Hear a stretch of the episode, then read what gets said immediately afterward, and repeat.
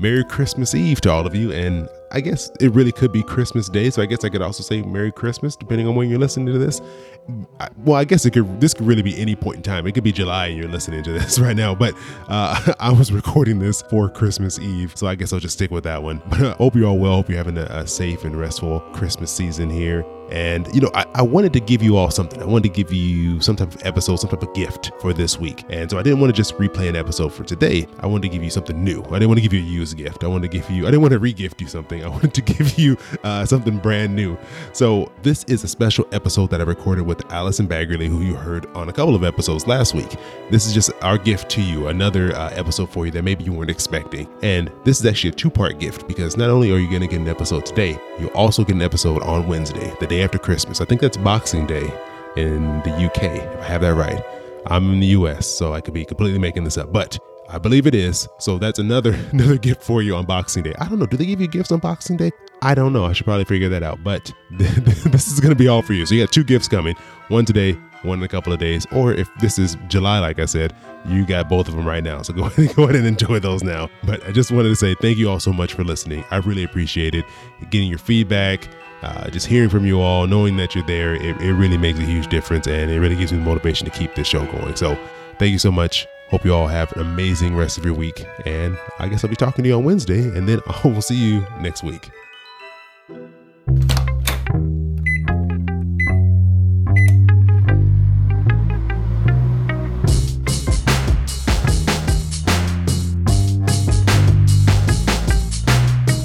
Hey, this is Chris. Hope you're doing well, and welcome back to Popcorn Finance, where we discuss finance and about the time it takes to make a bag of popcorn. You know, something that I've been wanting to do more of is kind of talking about some interesting articles that I've been uh, been looking at. I've been trying to read more, and part of that is kind of looking at you know some some of these great pieces that people are putting out on the internet. So I got this article. It's for, written by Kristin Wong. It's called "Decide How Big Your Emergency Fund Should Be with the 369 Guideline." And I love talking about emergency funds. And I know someone else who also enjoys talking about emergency funds, and that's Allison Baggerly from Inspired Budget. How's it going? Going good, Chris. How are you doing? I'm doing good. Doing good. Because I, I, wanted someone else to run this by because there's so many thoughts and ideas mm-hmm. out there mm-hmm. on what an emergency fund should be. And so in Kristin's article here, she's basically giving the readers like a quick guideline, a quick like rule of thumb as to what determines how big your emergency fund should be. So I've heard everything from three months all the way to a year. So in, in this piece by Kristin, uh, she says either three, six, or nine, depending on these different factors. So give you a quick run through. She says for a three month emergency fund, this would be for people who are renters, they may be single, they might be married, but more likely they're single, they have no kids, really low expenses, really low responsibility if something were to happen to them. So it's, it's safe for them to go the three month range. She said for people who are married with kids, maybe they own a home, you may want to look at six months because, you know, if something were to happen to you, something were to happen to your job, you're going to need a little bit more money to keep things going. And then nine months, if you're self-employed because you have all the liability in the world right there in that situation. So I want to get your take, Allison. What do how do you feel about emergency funds? What do you do? You know, what what are your thoughts about what Kristin wrote here? My husband and I are both teachers. Our jobs are very secure. And so we only have a three month emergency fund, maybe a little bit, maybe four months. And we have a mortgage and two children. So we don't necessarily fall into her designated guidelines, I guess you would say. However, we still feel comfortable with where we are.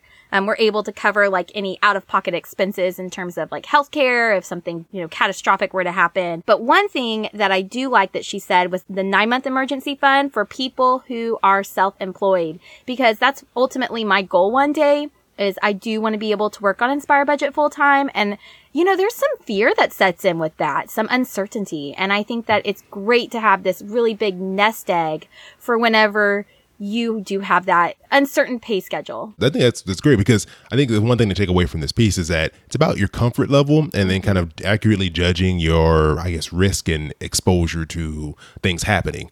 And so for me, I'm super risk averse. So I went with the mm-hmm. 6 month one and yeah. I, I don't own a home, I still rent.